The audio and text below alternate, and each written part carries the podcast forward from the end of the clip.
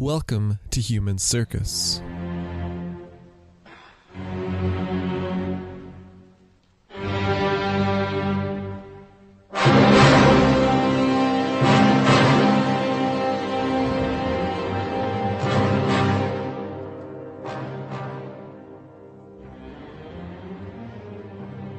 At times in this series, I've talked about the near mythical nature of this character we're discussing. How Marco Polo can easily fade into legend in our minds, and how there was that story of him on his deathbed being challenged by a friend to correct the record and remove any fabrications while he still could. On that occasion, he is to have said that if anything, he'd actually held material back, and that the truth was only more wonderful, not less. That end of life acquaintance was not the last person to question Marco Polo's story. His medieval audience often read it as romance or fable, and there's been a tradition of skepticism ever since where his accounts are concerned. Was his role with Kublai Khan as he said it was? Did he get out of Kublai's capital to see the rest of China? Did he even go to China at all? Did he actually make it east of the Black Sea? Was he instead spending two decades in Constantinople and his family's other places of business? Was his book only a patchwork of Persian travel narratives? It's a line of questioning that has long existed and was reignited in the 1990s by a new book on the topic. Today, I'll be picking up those questions. Hello and welcome back. I'm Devin, and this is Human Circus. At this time, I'd like to remind you that rating, reviewing, and subscribing is how we keep the horsemen from our walls, and that you can find me online at humancircuspodcast.com. I posted a little written addition to the last episode there, on the end of the song in Marco and otherwise, and I'll keep doing that with the pieces that don't, for whatever reason, quite fit into the main podcast narrative. So do give that a look if you're interested. I also have an announcement to make that the podcast now has a Patreon page and that you can find it at patreon.com forward slash human circus if helping me tell stories of medieval history sounds like something you might be interested in. And on that note, I have some patrons to thank. Angela, David, Kaz, Ashley, Shoni, Chris, and Rosa. Thank you all very much. It means a lot to me. And now, let's get back into the story. Last episode, I told you about Marco Polo's strangely triumphalist depiction of Kublai Khan as the bearer of the Genghisid dynastic legacy. And we left off with the mention that Marco is said to have been on site to witness the violent end of the Khan's head of finance, Ahmed. This episode, it's on to the question of whether he was in China at all, and if so, what was he doing there? We're going to talk about some of the answers that have been proposed in response to these questions, but we'll start with what the text has to say. What does it tell us he was doing? Of course, the short answer is that it doesn't tell us a whole lot, at least explicitly. In a few of his few personal references, Marco says that he acquired the wool of a yak and the dried head and hooves of a musk deer, that he was once kidnapped along with many of his companions who lost their lives, or that he had to recover from illness for a time in the crisp, clean mountain air of what is now Afghanistan. And all of these fragments pass the reader by quickly. They come and they are gone without further explanation. But if, as the reader, you're wishing for more, you find to your amusement that when he does stretch out into personal anecdote, it's straight into one of the book's most renowned falsehoods. It's the story of the siege of Xiangyang, the Song Fortress city which blocked the tributary south. The siege had actually concluded in 1273, a few years before Marco had even reached the Khan's court, but that didn't stop him from writing his family in, or from giving them a real starring role in the proceedings. Xiangyang, along with its pontoon bridge-linked sister city, Fancheng, had been proving a tough nut to crack. Its population of 200,000 was protected by six kilometers of seven meter walls and a 90 meter wide moat with one side opened onto the river, itself a 500 meter wide avenue for resupply when in flood, and at other times a tangled maze of shallows. Actually getting at those walls was exceedingly difficult, let alone storming or undermining them, but it had to be done. Marco positions the city as the last holdout at the end of the war against the Song, falling only after the rest of the empire had already been defeated. Really, though, it was an earlier move in that campaign. The city was the door that needed to be opened in order for the Mongols to move south along the waterways. And the defenders knew it. They'd been prepping. They'd been strengthening their fortifications and securing supplies. And then they'd been busily resisting nearly three years of siege. There'd been occasional attempts to break out, quickly stifled. And there'd been periodic battles as resupply fleets tried to fight their way into the city, getting men and resources in, but suffering massive losses in the process. While the Mongol besiegers were coming out on top in these encounters, there was little progress being made against the city itself, and little sign that things were going to change soon. Something had to be done, so that's when the Polos stepped in, and, in Marco's telling, really showered themselves with glory. They stepped up before the Khan at his court, and they addressed him like this quote, We could find you a way of forcing the city to surrender speedily, Whereupon those of the army replied that they would be right glad to know how that should be. All this talk took place in the presence of the great Khan, for messengers had been dispatched from the camp to tell him that there was no taking the city by blockade, for it continually received supplies of victuals from those sides which they were unable to invest. And the great Khan had sent back word that take it they must, and find a way how. Then spoke up the two brothers and Mr. Marco the son, and said, Great prince, we have with us among our followers men who are able to construct mangonels, which shall cast great stones that the garrison will never be able to stand them, but will surrender incontinently as soon as the mangonels or trebuchets shall have shot into the town. Well, that certainly sounded quite all right to Kublai, and he bade them with all his heart to begin at once. The Polo set to work, they gathered timber and those followers they'd spoken of. According to one translation, a German and an Nestorian Christian who were masters of that business. And in another, Nestorians who were not their followers at all, but rather some of the ablest smiths and carpenters under the Khan's command. The Polos and their team constructed a pair of mangonels capable of hurling 300 pound rocks at their target. And once completed, the two siege engines were demonstrated for the Khan who marveled at their effectiveness. Then, to quote Marco, what shall I tell you? When the engines were set up and put in gear, a stone was shot from each of them into the town. These took effect among the buildings, crashing and smashing through everything with huge din and commotion. And when the townspeople witnessed this new and strange visitation, they were so astonished and dismayed that they wist not what to do or say. They took counsel together but no counsel could be suggested how to escape from these engines, for the thing seemed to them to be done by sorcery. They declared that they were all dead men if they yielded not, so they determined to surrender on such conditions as they could get. They straightway sent word to the commander of the army that they were ready to surrender on the same terms as the other cities of the province had done, and to become the subjects of the great Khan. And to this the captain of the host consented. So the men of the city surrendered, and were received to terms. And all of this came about through the exertions of Mr. Niccolo, and Mr. Maffeo, and Mr. Marco. And it was no small matter. Marco wasn't wrong about that. The collapse of Xiangyang wasn't small at all, but it wasn't quite as he described it either.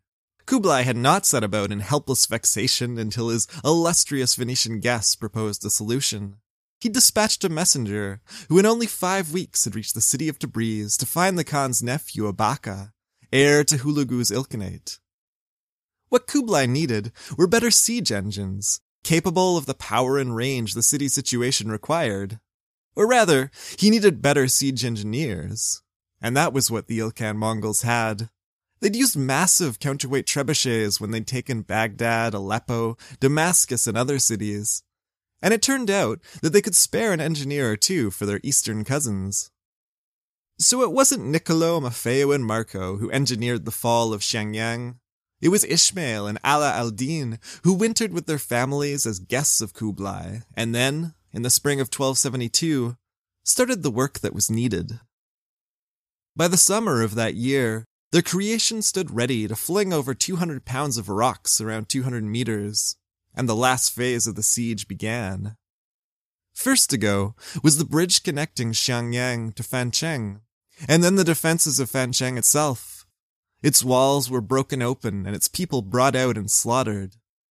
They were piled high in an easy sight of Xiangyang's defenders, as a preview of what they could expect for themselves.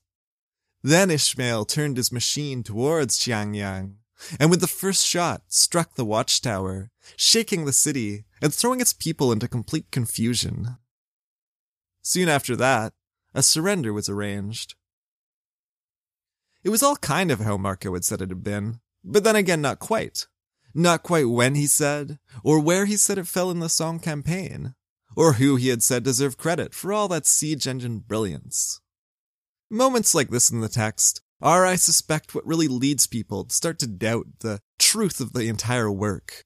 To point to them and say, well, if he's lying here, why should we believe any of it at all? Clearly, he really wasn't where he said he was. Maybe, as John W. Haeger argued, he'd gotten as far as Daidu, but no further, gathering up the stories on which his book could be based.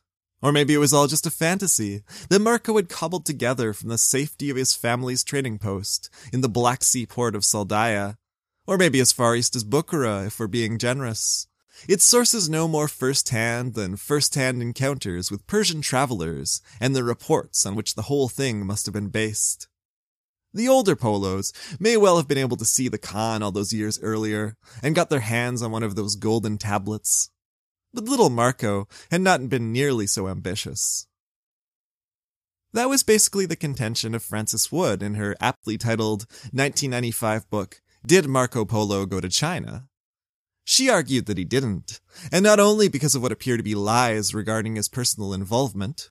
Wood pointed to errors in dates, distances, and descriptions, including numbers of arches on bridges, gates on walls, and that sort of thing. However, this is not an argument I find compelling.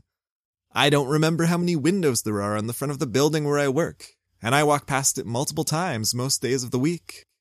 If Marco had not written down exactly when an event had occurred and is roughly two decades away, exactly how far it had been between this city and that, or exactly how many arches were on that particular bridge in that particular city, well, I can't really blame him for not quite getting it all right.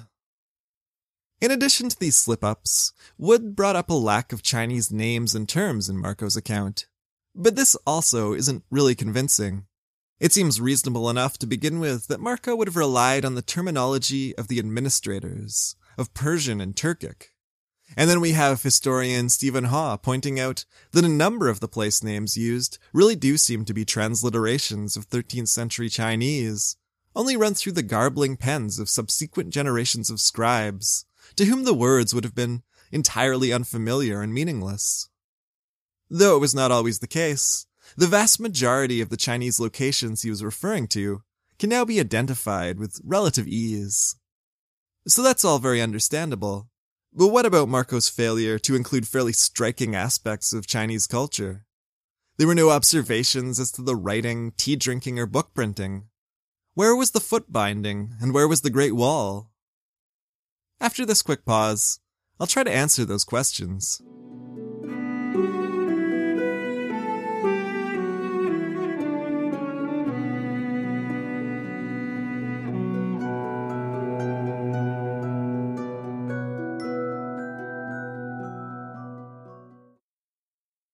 As was mentioned last episode, Marco does not seem to have been enormously interested in Chinese culture, or with few exceptions, the Chinese themselves. And this lack of interest might go some way to explain why he didn't really settle into descriptions of the writing system, and why there's no tea drinking going on. His interests were those of his patron Kublai. They were those of the conquerors and the administrators. He was not, in this sense, a man of the people. That point aside, let's look at the specifics. It's true enough that he doesn't write of the wonders of book printing, but he does seem impressed by money printing. There's actually a fairly detailed passage on its production. As for foot binding, it should be noted that one manuscript does contain a reference to certain Chinese women walking with extremely small steps, and this could have been a reference to foot binding. If so, whether the women in question were bound themselves or were mimicking the walk of those who were, it would have been much more readily observable than the binding itself for an outsider. Finally, as others have noted before me, if we are to say that Marco has been caught out in not including some of these aspects of Chinese culture, and that he must have gotten his information from other sources, other more reliable travelers, then we would have to ask why those sources had no such information, and so on, and so on. So what else did Wood have to say? One of the main points she and others have relied on to challenge Marco's presence in the East is the total lack of any mention of him or his family in the Chinese sources. If he really was, as he'd claimed, governor of Yangzhou for three years, then where were the records verifying this? Why was there no record of him at all? It has to be acknowledged that Marco probably wasn't the governor of Jiangsu for three years, that this was a lie, an embellishment, an exaggeration to some degree at least. But that aside, we don't know if he appears under a different Mongol or Chinese name. We don't know what name we should be looking for. Additionally, we should not be surprised if his presence, assuming he didn't really govern a city, was simply not noted at all. Other well-known travelers, such as Odoric of Pordenone and Giovanni de Montecorvino, also passed through unnoticed in Chinese sources, and Giovanni de Marignoli too. An absence of evidence, of this kind at least, was not an evidence of absence. Alright, you may be thinking. But what about the wall? What kind of person goes to China and doesn't mention the Great Wall? The simple answer to the wall question is that the Great Walls have not always been so great. While the idea of the Long Wall had long existed, it's thought that Marco would have only chanced to see something pretty unimpressive. Pounded earth remains held together by bundled wood, and forming a not particularly great sight on the journey between Shangdu and Daidu. Consider this early 14th century poem. The high mounds of earth beside the road are said to be the ruins of the ancient Great Wall. The water in the caves of the pools along the way is good for my horse to drink. I am very lucky to live at a time of an honest and enlightened government. Peace reigns in this border area where the flames of war raged in the past. The crops are growing luxuriantly, and cattle and sheep are all over the fields. It is a pity that I cannot sing the full praises of our wise sovereign. Clearly, these are not awe-inspiring sights of power and strength. These are hillocks. They're remnants and reminders of another time, suitable for this kind of stopping by the ruins reflection on past and present. And for Marco, they would not have carried that same cultural weight. Among all the more recent signs of war and conquest, would he have even registered these shadows of borders and dynasties that had passed from the world? If so, he didn't bother to write about it. Before I move on from the question of Marco's veracity, I want to quickly compare his observations to some of his near contemporaries. Odoric had written of foot binding and cormorant fishing besides. If Marco was in China, was he really such a dull fellow as to miss so much? Not at all. In fact, the renowned world traveler Ibn Battuta hadn't mentioned foot binding either and Odoric himself had seen nothing of the writing system or of tea.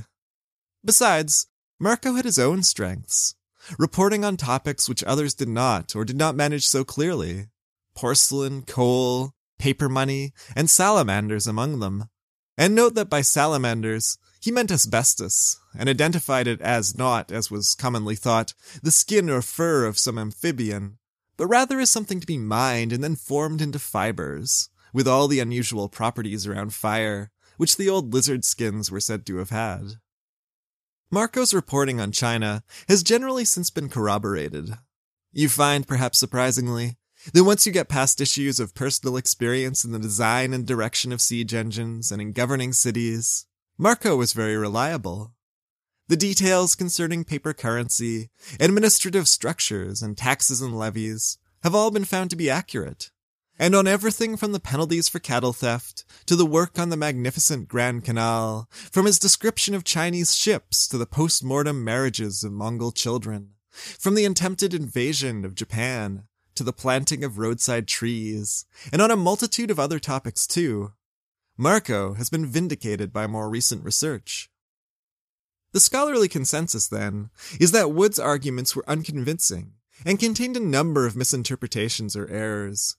But if we set that aside, if we set that matter to rest and accept that Marco did indeed make it to China, that leaves us still with the question of what he was doing there. One of the more believable answers the text provides is that he was frequently present in the old Song dynasty capital of Linan, or as Marco calls it, the celestial city of Kinzai. So let's hear what he has to say about it. He describes its busy waterways and streets of stone and brick, its crowded markets and plazas, and its most pleasant situation between lake and river. He describes the joy of taking a boat out on the canals, to sit at table and chair and be propelled along the banks by boatmen with long poles. A gratification, he says, which exceeds any that can be derived from the amusements on the land. He says that the bridges thrown across the main canals were high enough for masted ships to pass beneath. And, in an often cited gross exaggeration, he refers to a common saying that the city contained 12,000 bridges. There were large stone warehouses for the goods of traders from India and elsewhere, and sources other than Marco record a significant community of Arab merchants.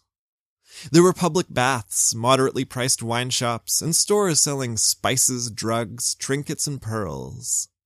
He speaks of delicious fruits, peaches white and yellow, imported raisins, and unusually large pears.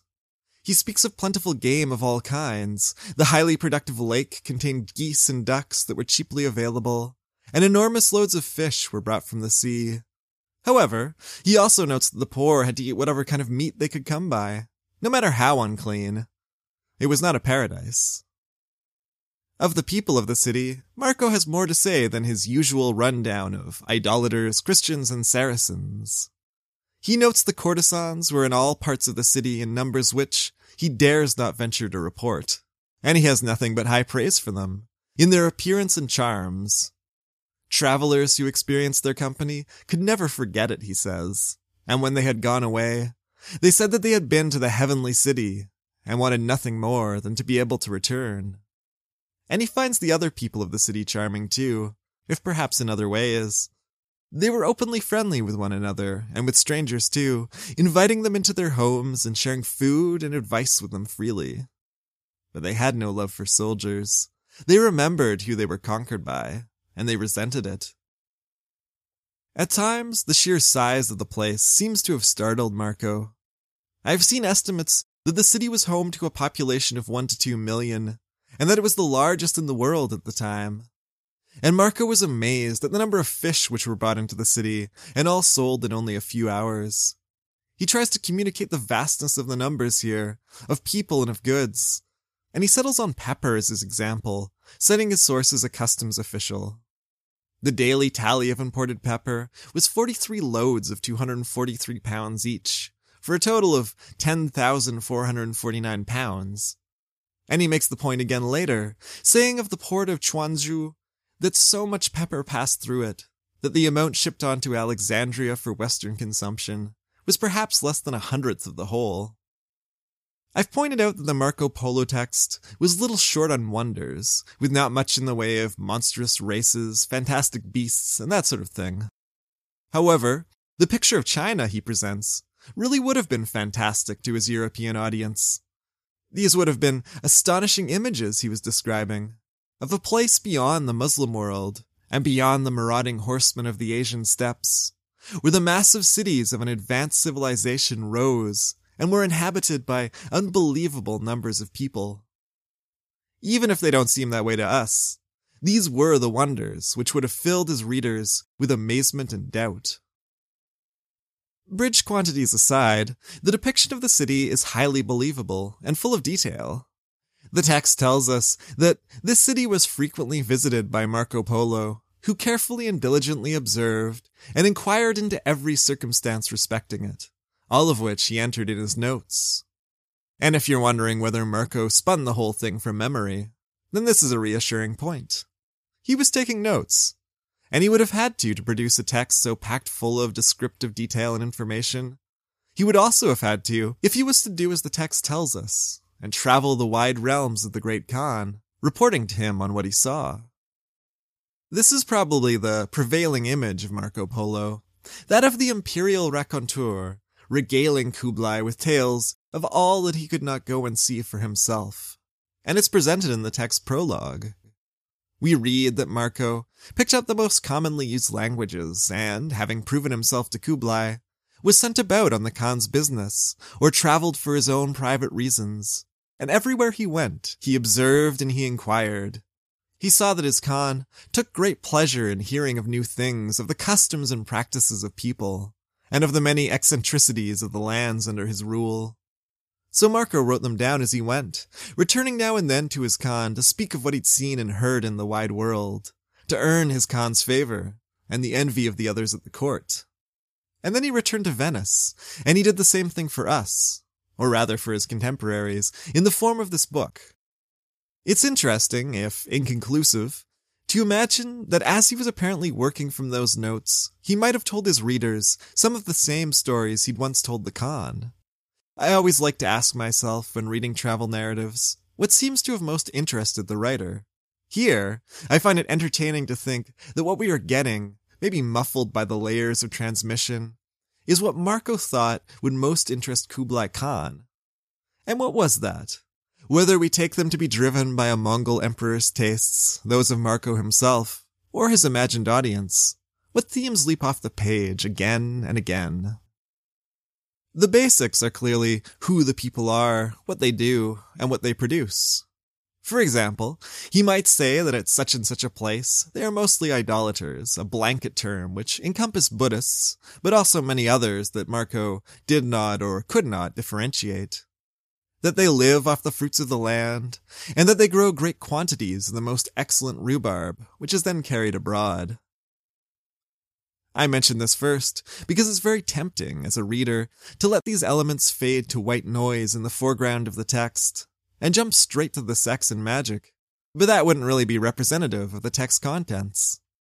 Once we get past the basics though, what do we see? We see astonishment at the scale of business and transactions, the numbers involved. We see curiosity as to different currencies, the making and use of paper money, but also when he comes across salt cakes, porcelain, or seashells being used for the purpose. We see a clear interest in ships, whether they be the huge numbers of Chinese riverboats, 15,000 seen at one city, he claims, or the detailed workings of vessels along the Indian coast. We see, as I've already mentioned in this series, an enthusiasm for hunting, whether it be simply a potentially fruitful area or the large scale operations of the Khan and his court. Finally, as people have often commented on, we see sex and magic. And after this pause, we'll get into that.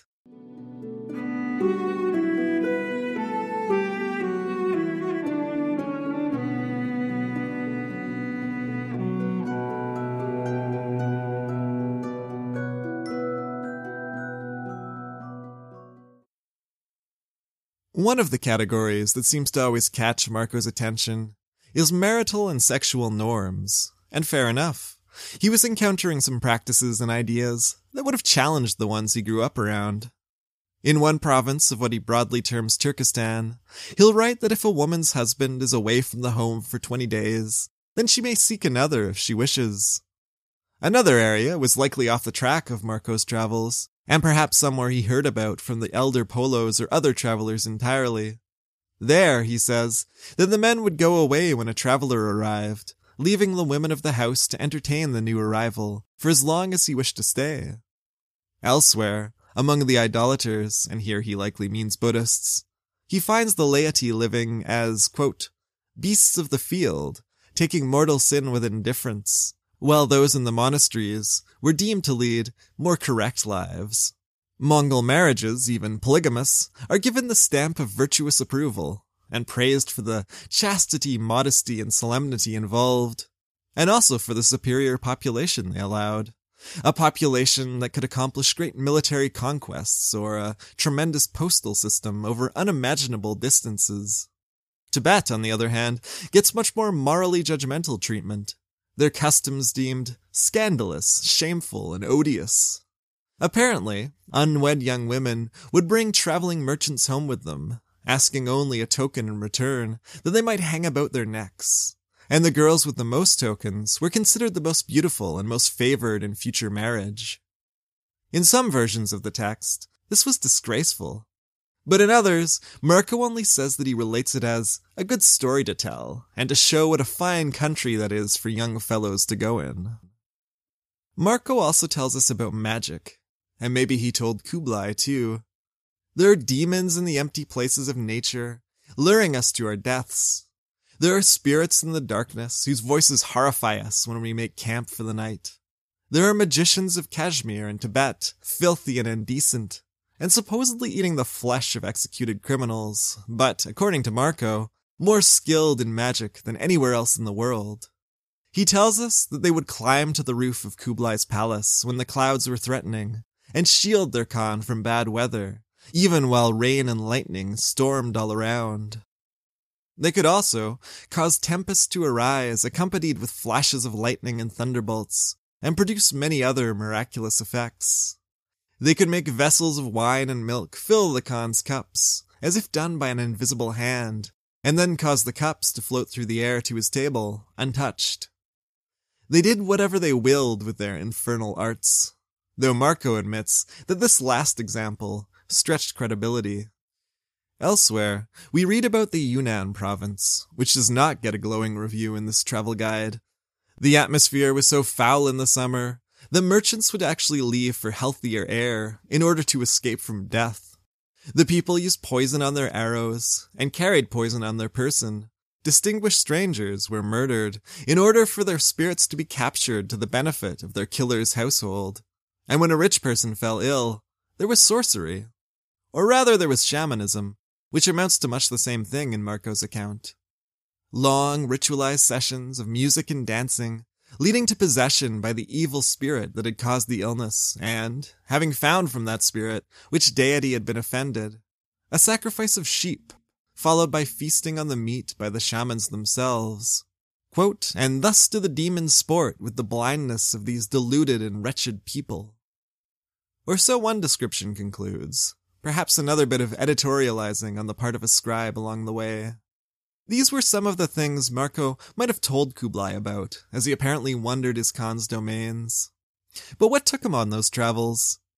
As I mentioned, Marco is said to have gone out on the business of the Khan, gathering stories of what he'd seen and heard.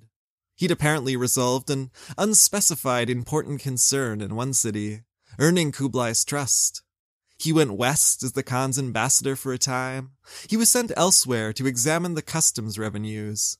He governed Yangzhou for three years, though again, it's generally thought that he didn't.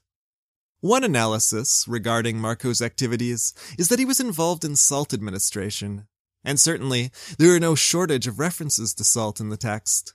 In what is now northeastern Afghanistan, salt was mined from the mountains. In Tibet, it was collected from salt springs and boiled down in small pans.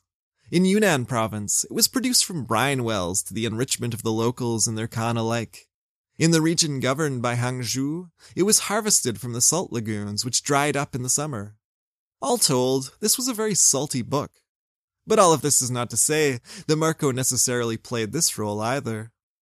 Salt was immensely important to Yuan China's economy, and the revenues involved excited his interest in demonstrating the vastness of this distant civilization. And besides, the idea of a salt-based empire would have been cozily familiar to the Venetian. His old home city itself having established a great deal of its power on a monopoly over the very same resource. So, Marco the Salt Administrator? Well, maybe. What seems fairly likely is that Marco was involved in administration of some sort, as an overseer or accounting official. His grasp of Yuan finances, customs, organizational structure, and taxes seems to indicate it. And something of an itinerary has been mapped out along these lines by Peng Hai, and fairly convincingly too. Starting from early 1275, he has Marco in Ningxia for three years, and then in Yunnan and Vietnam until 1280. From there, he's in the capital of Daidu for two years, and then sent as an accounting official to Yangzhou from 1282 until 1284 and then on to Hangzhou into 1285. He's in the field with Kublai in 1287 when his Khan dealt with the challenge of Nayan, as covered in a previous episode, and then he was off to Southeast Asia for three years before heading for home. Is this accurate? It certainly could be. There's a lot of supporting or at least suggestive evidence, if nothing one could call conclusive. We have then this developing picture of a man who really did go to China, really did meet the Khan and serve him in some capacity, and who may or may not have worked in the salt industry or as a roving accountant. And maybe we can zoom in a little further. Stephen Haw and others have zoomed in and suggested that the picture we get could match that of one of the Keshig, the Khan's 12,000 strong personal guard, whose members were often dispatched on tasks as needed, and could even rise to become generals or senior administrators. It's a tantalizing possibility. It's also a fairly realistic one, that still fits with our romantic image of Marco as a loyal servant to the Khan, and whose business might believably take him abroad in the empire. You can picture him there, waiting upon Kublai, and available for his order to spin him to this town or that, to see to some managerial need or financial assessment, and then returning to thrill Kublai with intricate descriptions of all that he'd seen. It's all very cinematic, and Marco himself mentions the Keshig too. You must know, he says, that the great Khan, to maintain his state, hath a guard of twelve thousand horsemen, who are styled Keshikan, which is as much to say knights devoted to their lord. Not that he keeps these for fear of any man whatever, but merely because of his own exalted dignity. Of course, what Marco does not say here is that he was one of those knights devoted to their lord, he does not say that he did the Khan's bidding as a member of this fiercely loyal personal guard. And maybe there was good reason for that. Maybe, even with all that carrying on about the near heavenly nature of his most supreme wonderfulness, the Khan of Khans, it was a step too far to be communicating to his European audience that his adoration had extended to this point. That he, now a respected citizen of Venice, had, as historian John Man puts it, actually worshipped a pagan emperor as if he were a god. Or maybe this is another case of projecting the fantastic back on Marco's story. Maybe the reason for the omission was something less complicated. Maybe Marco simply wasn't a member of the Keshik at all. Marco Polo remains a charmingly mysterious fellow. If he's now been solidly tied to a real stay in 13th century China, there's still a great deal of uncertainty that surrounds him, with the potential for new information to be discovered or old ideas overturned. Peng Hai thinks he has identified the elusive Marco in the pages of the Yuan Shi, the history of the Yuan, and in the figure of a man who clashed with a powerful family at Kublai's court. This man had been arrested for breaking a rule which did not allow men to walk on the same side as women within the palace. But he had been a favorite of the Khan, and Kublai had asked after him, and, hearing of his predicament, had him freed. It fits nicely enough with the material of the Polo text, and it would indeed be quite something. The long sought sign of Marco's passing in a Chinese source. But that's about as definite as we can be at this point. Perhaps new signs will emerge. That's where I'm going to leave things for today. This has been a far from all encompassing look at the topic. There's a lot more out there, and I haven't even got to the question of authorship yet. But I hope I've given you some idea of how Marco and his book have come to be viewed and why. If you are enjoying the podcast, please do check out that Patreon page, which again, you can find at patreon.com forward slash human circus. There are rewards which include early access to ad free episodes, and also scripts if you like to read along or look something up after. And from the $1 per month level on up, you're entered in draws for thematically appropriate books, in which I'll try to transcend my usual shockingly ugly handwriting to convey my thanks. And on that note, thank you again, those of you who have already signed up. In a few weeks, I'll be back with more Marco Polo. We've got a couple of episodes left in this series still, and with this next one, we'll be getting away from China and heading for Myanmar, Japan, and elsewhere, and seeing the limits of Yuan Mongol expansion. I'll talk to you then.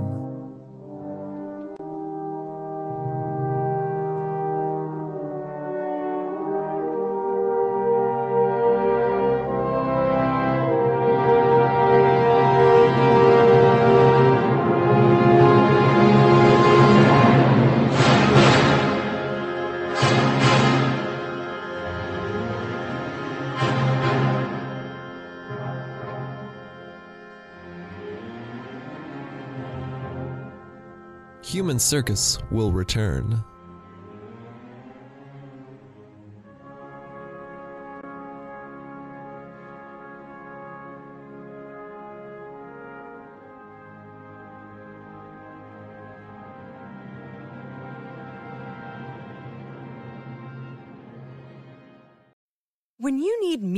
Mealtime inspiration, it's worth shopping Kroger, where you'll find over 30,000 mouthwatering choices that excite your inner foodie. And no matter what tasty choice you make, you'll enjoy our everyday low prices, plus extra ways to save, like digital coupons worth over $600 each week. You can also save up to $1 off per gallon at the pump with fuel points. More savings and more inspiring flavors make shopping Kroger worth it every time. Kroger, fresh for everyone. Fuel restrictions apply.